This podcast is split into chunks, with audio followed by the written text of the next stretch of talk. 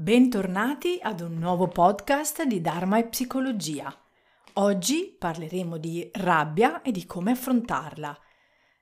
Durante la nostra quotidianità sarà capitato a tutti di arrabbiarci per qualcosa o per qualcuno e ognuno di noi gestirà quel fuoco rabbioso in modo differente, in base alle differenti caratteristiche personali, emotive, e mentali che abbiamo in quel determinato momento o in quel determinato periodo.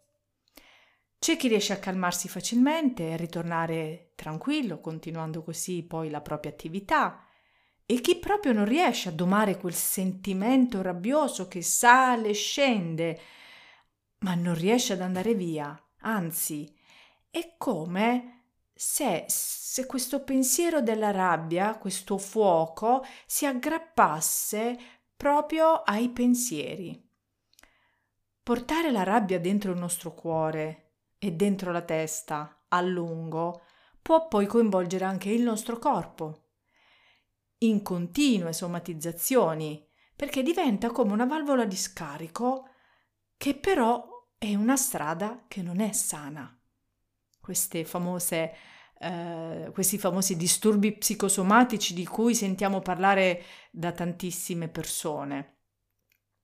E quindi ritroviamo queste somatizzazioni nei dolori più comuni, giusto per citarne alcuni, uh, le ulcere, le gastriti, continue emicranie, dolori muscolari, colon irritabile e così via. Ma cosa succede? Perché è così facile rimanere prigionieri della rabbia? E come si fa a lasciarla andare? Molte persone che incontro in terapia manifestano la difficoltà di accettare, di provare rabbia dentro di sé, perché è come se portasse senso di colpa e vergogna.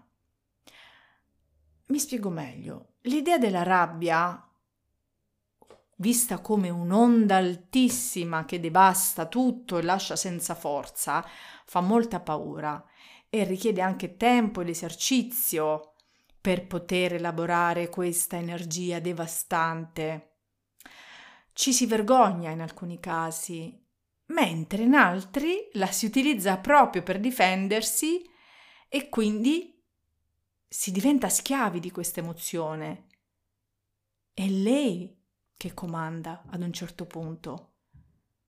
Avere paura di questo demone interiore è naturale, non nego che eh, richiede tempo, eh, consapevolezza per imparare anche tecniche giuste per imparare a gestire la rabbia, ma fortunatamente si può risolvere nella maggior parte dei casi, se ovviamente non ci sono problemi seri con la gestione della rabbia, con il controllo degli impulsi, di solito ci arrabbiamo quando qualcosa sembra ingiusto. Così la rabbia diventa come un tentativo di aggiustamento rapido per riequilibrarsi. È come, uso una metafora, alzare un pugno in segno di protesta, proclamando che mh, mm, non si ha intenzione di arrendersi a quella determinata ingiustizia che ci arriva nella vita. Ci sono tuttavia una moltitudine di problemi legati a questa immediata reazione di rabbia e probabilmente la reazione di rabbia quasi mai risolve il problema che l'ha provocato. Tale rabbia reattiva, cioè perché fa reagire di fronte a una grossa ingiustizia così considerata, potrebbe poi provocare pentimento successivamente per chi l'ha provata, quindi magari dire delle cose che fanno che feriscono, che fanno male, anche cedere a degli impulsi, a delle azioni mm, non corrette eh, può provocare dopo dei pentimenti. Quindi è importante trovare un'alternativa per abbandonare l'idea che reagire rabbiosamente è una buona soluzione e bisogna imparare a neutralizzare la rabbia in pochi secondi oppure quando si è veramente arrabbiati in pochi minuti. Superare una resistenza inconscia, che essere arrabbiati rende forti e invincibili è fondamentale, poiché ci sono molti vantaggi immediati che la rabbia può illusoriamente offrire come soluzione. Perché tante volte essere arrabbiati sembra ci faccia stare bene e perché noi vogliamo continuare a tenerla questa rabbia. Penso vi sarà capitato forse qualche volta. Spero di no, ma se è capitato vi assicuro che succede a tante persone. Quindi che cosa succede? Perché vogliamo sentirci ed essere arrabbiati? Alcune opzioni potrebbero essere può offrire l'immediata ricompensa di sentirsi moralmente superiore a chiunque o qualunque altra cosa, quindi eh, ti arrabbi e questo senso giustifica di dover poi reagire in quel modo. O può aiutarti a difenderti da un'angoscia sottostante o da un senso generale di vulnerabilità, perché l'adrenalina della rabbia lo voglio ricordare, anche se superficialmente può illusoriamente, aggiungo illusoriamente, aiutarti a sentirti più forte. Oppure può proteggere dall'esperienza di una depressione sottostante o da un profondo senso di solitudine o alienazione, perché dopo tutto la rabbia ti permette di rimanere unito all'altra persona o agli altri, quindi una pseudo relazione, comunicazione.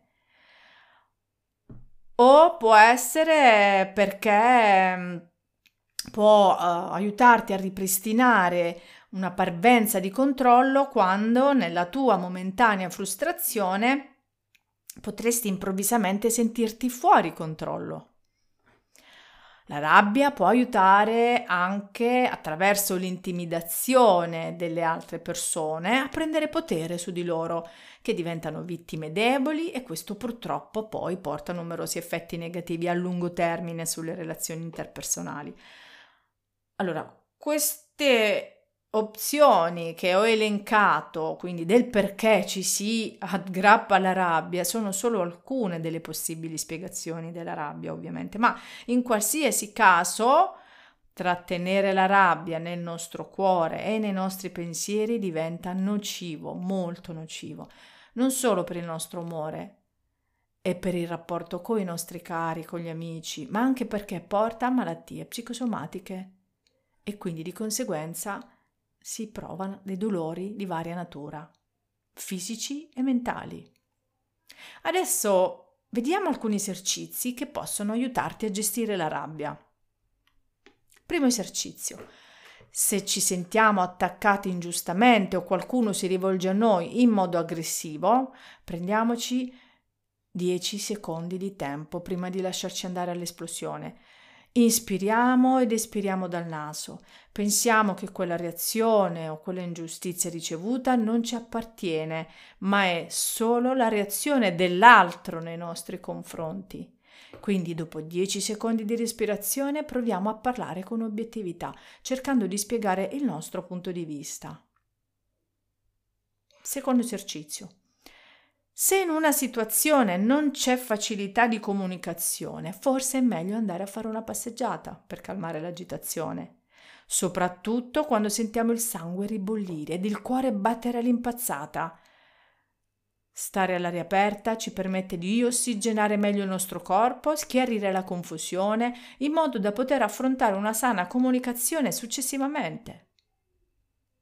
Altro esercizio Può sembrare strano, ma questo rimedio che sto per suggerire è consigliato da una tecnica yogica di gestione della rabbia, ovvero bere un bicchiere di acqua fresca. Può sembrare una cosa molto semplice, ma vi assicuro, perché provato in prima persona e consigliato a tantissime eh, altre persone, che funziona.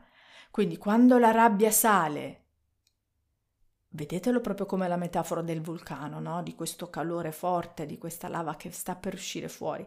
Bevete un bicchiere di acqua fresca, sentirete come se il vulcano interiore si spegnesse. Altro esercizio. Se siamo arrabbiati col nostro partner, ad esempio, e non riusciamo a fermare le parole, proviamo a schioccare le dita. Così.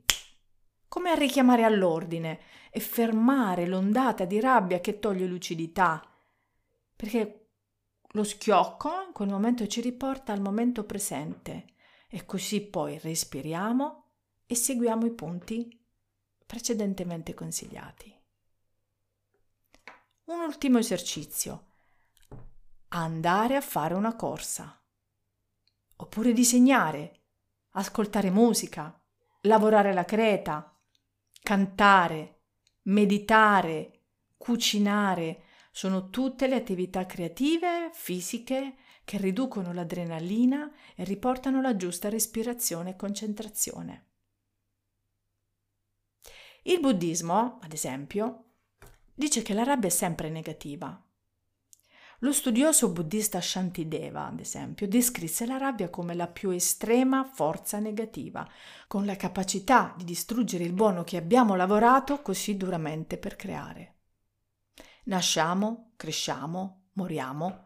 Durante tutto questo processo evolutivo ci saranno bei momenti, momenti più difficili, e questo ciclo senza fine è ciò che il buddismo chiama samsara.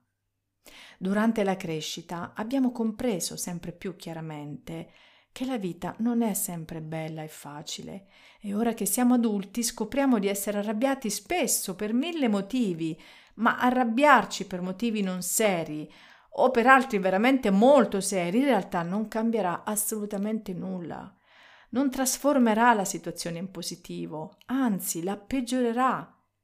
E voi lo sapete, l'avete provato, l'abbiamo tutti provato. Più siamo arrabbiati, peggio va. Purtroppo gli eventi non vanno come la nostra mente desidera e come il nostro ego richiede. Se prendiamo un momento per analizzare le nostre menti quando siamo arrabbiati, noteremo qualcosa. Noteremo un forte senso di me o io io sono così arrabbiato per quello che tu hai detto a me. Quando siamo arrabbiati abbiamo la perfetta possibilità di analizzare questo io che appare così concretamente. Io sono arrabbiato. Ma se andiamo ad analizzare questo io, in realtà non esiste. Non sto dicendo che non esistiamo o che niente abbia importanza. Non fraintendetemi sto parlando in termini buddisti, cioè quando cerchiamo di trovare questo io, dov'è? È nella nostra mente? È nel nostro corpo? È in entrambi? In realtà non c'è un modo chiaro e preciso di poter dire sì, è lì, è lì il mio io, lo vedo, lo sento. Ecco, questo in pochissime parole è un po' il concetto di vacuità buddista che è molto complicato, però più o meno è questo, no? Cioè l'antidoto più forte non solo per la collera, ma per tutti i nostri problemi e difficoltà. Essere arrabbiati è come un'onda. Arriva quando eventi o persone sfuggono al nostro illusorio controllo e non dobbiamo spaventarci o sentirci il colpa, ma essere consapevoli, accettare l'emozione che arriva e lasciarla andare, non aggrapparci ad essa. Spero che questo podcast vi sia piaciuto, che tutti gli esseri dell'universo possano essere felici.